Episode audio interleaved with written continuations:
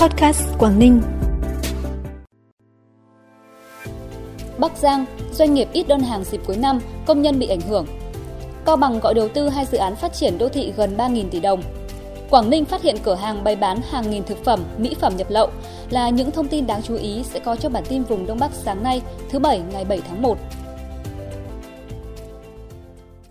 Thưa quý vị và các bạn, dịp cuối năm, do thiếu nguyên liệu đầu vào, ít đơn hàng sản xuất, một số doanh nghiệp trên địa bàn tỉnh Bắc Giang phải bố trí cho công nhân nghỉ phép, nghỉ luân phiên, giảm giờ làm, thậm chí chấm dứt hợp đồng lao động. Thu nhập đời sống của không ít người bị ảnh hưởng.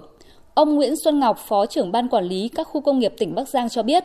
trong hơn 4.000 doanh nghiệp tại khu công nghiệp thì có khoảng 10% với tổng số khoảng 45.000 lao động cho công nhân giãn ca giảm giờ làm, nghỉ luân phiên, nghỉ ngày thứ bảy hoặc chấm dứt hợp đồng với một số công nhân hết thời hạn. Tính đến hết tháng 11 năm 2022, có 2.816 lao động tại các doanh nghiệp trong khu công nghiệp bị chấm dứt hợp đồng do đơn vị không thể bố trí việc làm. Đáng chú ý, từ tháng 12 năm 2022 đến nay, tình trạng doanh nghiệp cho công nhân nghỉ luân phiên, giảm giờ làm, cho lao động hết hợp đồng nghỉ việc có dấu hiệu tăng. Các doanh nghiệp bị ảnh hưởng chủ yếu thuộc lĩnh vực điện tử,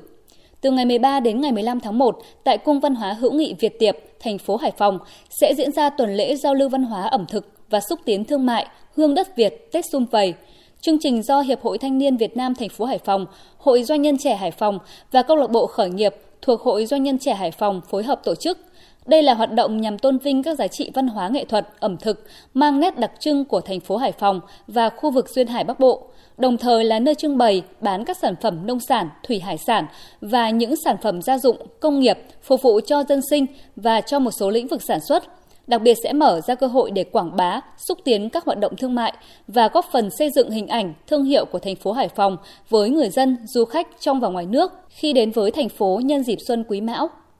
Sau hơn 12 năm thực hiện chương trình mục tiêu quốc gia về xây dựng nông thôn mới, chương trình được các cấp các ngành địa phương trong tỉnh Phú Thọ tập trung chỉ đạo quyết liệt, sâu sát, đã đạt được nhiều kết quả nổi bật. Theo đó, đời sống vật chất tinh thần của người dân nông thôn được cải thiện rõ rệt. Các chỉ tiêu quan trọng về phát triển nông nghiệp, nông thôn, nông dân đạt kết quả tích cực. Hết năm 2022, toàn tỉnh Phú Thọ có thêm 10 xã được công nhận đạt chuẩn nông thôn mới, 4 xã được công nhận nông thôn mới nâng cao kiểu mẫu, 133 khu dân cư nông thôn mới, 17 khu nông thôn kiểu mẫu, nâng tổng số xã nông thôn mới toàn tỉnh là 128, trong đó có 5 xã nông thôn mới nâng cao kiểu mẫu, 1.150 khu nông thôn mới, trong đó có 30 khu nông thôn mới kiểu mẫu, bình quân toàn tỉnh đạt 16 tiêu chí một xã.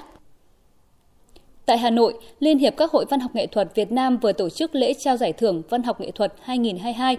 Hội Văn học nghệ thuật tỉnh Lạng Sơn có hai tác phẩm đoạt giải – Cụ thể, một giải A cho tập truyện ngắn Có yêu thuộc hạng mục giải chuyên ngành văn học, một giải C hạng mục giải chuyên ngành văn nghệ dân gian cho cuốn sách nghiên cứu lý luận phê bình Ngọt ngào Sơn ca.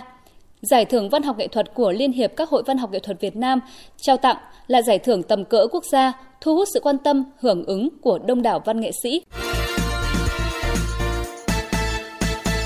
Bản tin tiếp tục với những thông tin đáng chú ý khác. Hai dự án đầu tư có sử dụng đất để phát triển khu đô thị với tổng chi phí thực hiện sơ bộ là 2.959 tỷ đồng, đang được tỉnh Cao Bằng tìm kiếm nhà đầu tư. Thời hạn để nhà đầu tư nộp hồ sơ đăng ký thực hiện là ngày 6 tháng 2 tới. Mục tiêu đầu tư các dự án nhằm xây dựng đồng bộ hoàn chỉnh hệ thống hạ tầng kỹ thuật theo quy hoạch phân khu đã được phê duyệt, giải quyết nhu cầu nhà ở, dịch vụ cho thuê các đối tượng có nhu cầu. Ngày 5 tháng 1, hạt kiểm lâm huyện Hoàng Su Phì, tỉnh Hà Giang phối hợp với các cơ quan chức năng, huyện, chính quyền xã Túng Sán tiến hành thả một cá thể khỉ mặt đỏ quý hiếm trở về tự nhiên.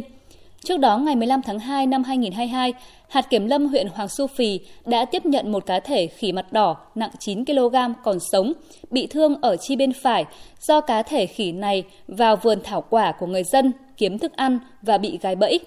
Sau khi tiếp nhận cá thể khỉ mặt đỏ, các cơ quan chức năng, cơ quan chuyên môn huyện đã tiến hành trực tiếp điều trị. Sau thời gian điều trị, chăm sóc, theo dõi, đến nay cá thể khỉ mặt đỏ đã được cứu sống, sức khỏe bình thường, bị cụt một chi bên phải. Tại tỉnh Hải Dương, tính đến nay trên địa bàn toàn tỉnh có 989 trẻ có hoàn cảnh khó khăn được các cấp hội Liên hiệp Phụ nữ kết nối các doanh nghiệp nhà hảo tâm nhận đỡ đầu trong thời gian từ 3 đến 5 năm với tổng số tiền cam kết hỗ trợ là trên 22 tỷ đồng. Đến hết tháng 12 năm 2022, các cấp hội Liên hiệp Phụ nữ trong tỉnh đã phối hợp với các doanh nghiệp, nhà hảo tâm trao trên 4 tỷ đồng cho các hộ có trẻ được nhận đỡ đầu. Chương trình Mẹ đỡ đầu kết nối yêu thương do các cấp hội Liên hiệp Phụ nữ triển khai trong toàn tỉnh từ tháng 4 năm 2022 nhằm kêu gọi các doanh nghiệp, nhà hảo tâm hỗ trợ trẻ mồ côi, trẻ có hoàn cảnh khó khăn. Lực lượng quản lý thị trường tỉnh Quảng Ninh vừa phát hiện một cửa hàng đang bày bán công khai hàng nghìn sản phẩm thực phẩm, mỹ phẩm nhập lậu. Cụ thể trong quá trình kiểm tra, lực lượng chức năng đã phát hiện một cửa hàng tại phường Hồng Hải, thành phố Hạ Long đang bày 542 sản phẩm mỹ phẩm gồm son môi, phấn má, sữa tắm và 569 sản phẩm bánh kẹo, hạt hướng dương, đồ uống do nước ngoài sản xuất. Tại thời điểm kiểm tra, chủ cửa hàng không xuất trình được giấy tờ hóa đơn chứng minh nguồn gốc xuất xứ của những sản phẩm trên.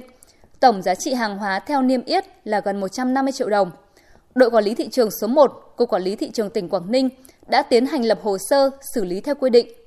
Cũng theo Cục Quản lý Thị trường Quảng Ninh, từ nay đến giáp Tết Nguyên đán Quý Mão 2023, đơn vị tiếp tục thực hiện cao điểm về kiểm tra hàng hóa thẩm lậu vào nội địa, đặc biệt là thực phẩm bẩn, không rõ nguồn gốc, nguy hại cho cộng đồng. Phần cuối bản tin là thông tin thời tiết khu vực phía Đông Bắc Bộ. Ngày cuối tuần hôm nay các tỉnh khu vực phía Đông Bắc Bộ sáng sớm có sương mù và sương mù nhẹ rải rác, ngày nắng, gió Đông Bắc cấp 2, cấp 3, trời rét, vùng núi có nơi rét đậm rét hại. Nhiệt độ thấp nhất từ 13 đến 16 độ, vùng núi từ 10 đến 13 độ, vùng núi cao có nơi dưới 9 độ. Nhiệt độ cao nhất từ 20 đến 23 độ. Trân trọng cảm ơn quý vị và các bạn đã dành thời gian quan tâm kênh Podcast Quảng Ninh. Xin chúc quý vị và các bạn những ngày cuối tuần vui vẻ. Xin kính chào tạm biệt và hẹn gặp lại.